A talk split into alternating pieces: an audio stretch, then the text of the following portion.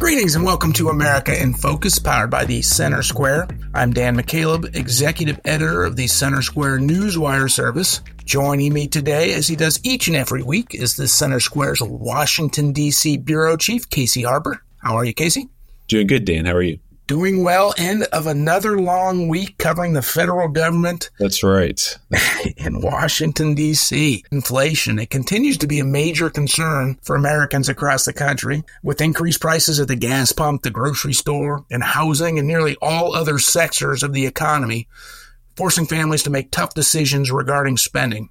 Well, a new report from the U.S. Bureau of Economic Analysis released this week breaks down just how much of an impact inflation is having across the states. You wrote about that report, Casey, at thecentersquare.com. Tell us about it. Yeah, that's right. I'll just say if anyone listening, your your boss offers you uh, that your paycheck goes up when inflation goes up, but down when it goes down, you should take that deal because inflation had you would have got over a 15% raise in the last couple of years and inflation hasn't gone down in a long time. But the uh, the state the state breakdown was extremely interesting. As you said, the Bureau of Economic, Economic Analysis released this data finally coming out about you know how inflation increased in 2022. We can talk a little bit more about how what's happening this year because I do think it's very interesting. But if you look at all 50 states, um, you know, here's a big one: 11 percent, 11.8 percent in Idaho. Uh, increase, which which is extremely high. No one is getting it. I mean, almost no one is getting a, a 11%, 12% raise, right, across one year's time. Most and people. This, this uh, just to, to clarify, this is year over year data, right? This is 2021 yes. to 2022. Correct. Is, this right. is a one year percentage change. So 11.8% change. I mean, uh, you know, maybe if you got a raise at all, maybe it was 5%, 2%, something like that. But uh, there's no way you're keeping up with that inflation. And I think actually the so the lowest increase was in Louisiana, which is a 6.4% increase, which is crazy that that's the lowest increase because that's still very high. Um, you know, most economists say a healthy inflation rate would be something like 2%, right? Now, you can have a kind of philosophical argument about if inflation. So, so the lowest you're saying was Louisiana at 6.4%, which is still three times higher than what the exactly. normal or, or what economists say um, should be healthy inflation.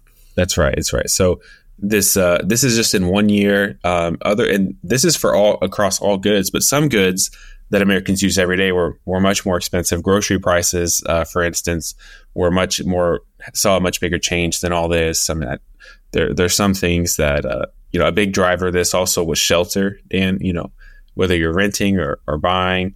Uh, though that was a big cause of the increase in a lot of states. So don't worry about it. As long as you're not eating or need a place to live, you'll be just fine, Dan.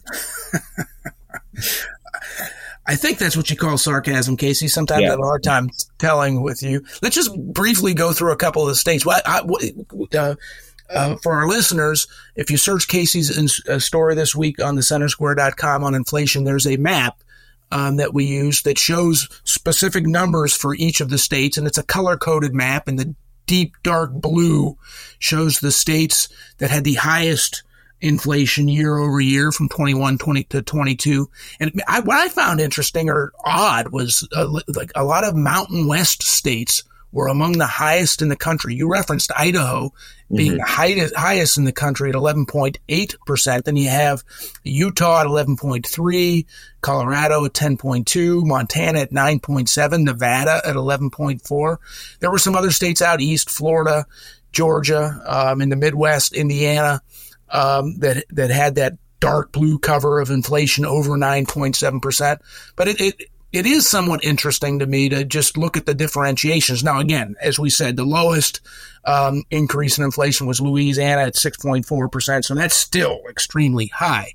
Mm-hmm. Uh, but the nines, the tens, the 11% are in isolated pockets of the country.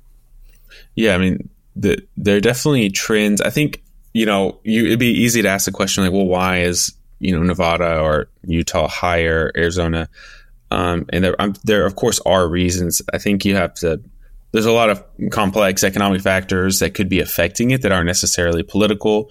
Um, the, I think the overall trend of this inflation definitely is political because the federal debt spending um, leads to more money printing, and the money supply has exploded um, in recent years. And because of that, you know, it was justified by COVID and and different things, but the money supply has exploded, and that's one of the biggest causes for inflation. They tried to say for a long time that all the inflation was just because of the supply chain, because of like um, COVID and the Ukraine war, but that's just didn't hold up. I mean, it definitely impacted it at, for a while, but there's no there's no real supply chain from COVID issues anymore. So, you know, I think there's there's housing market changes. A lot of people, for instance, are leaving some of these expensive, um, you know, cities, and they're moving to places like the West, like Texas, like Florida, and significantly increasing, for instance, home prices.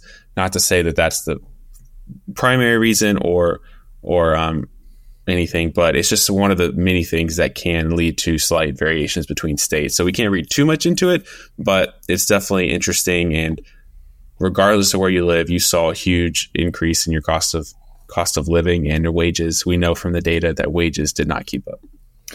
Casey, Geography 101 lesson. Uh, Florida mm. is not out west; it's in the um, uh, southeast. And oh, with that, with that dig, Casey, I'm going to uh, wrap us up because we're out of time. Thank you. Of course, uh, listeners can keep up with Casey's and the entire Center Square's reporting staff's coverage of the inflation issue at the Center Square, Square.com. I can't speak, the Center Square.com. For Casey Harper, I'm Dan McCaleb. Please subscribe, and thanks for listening.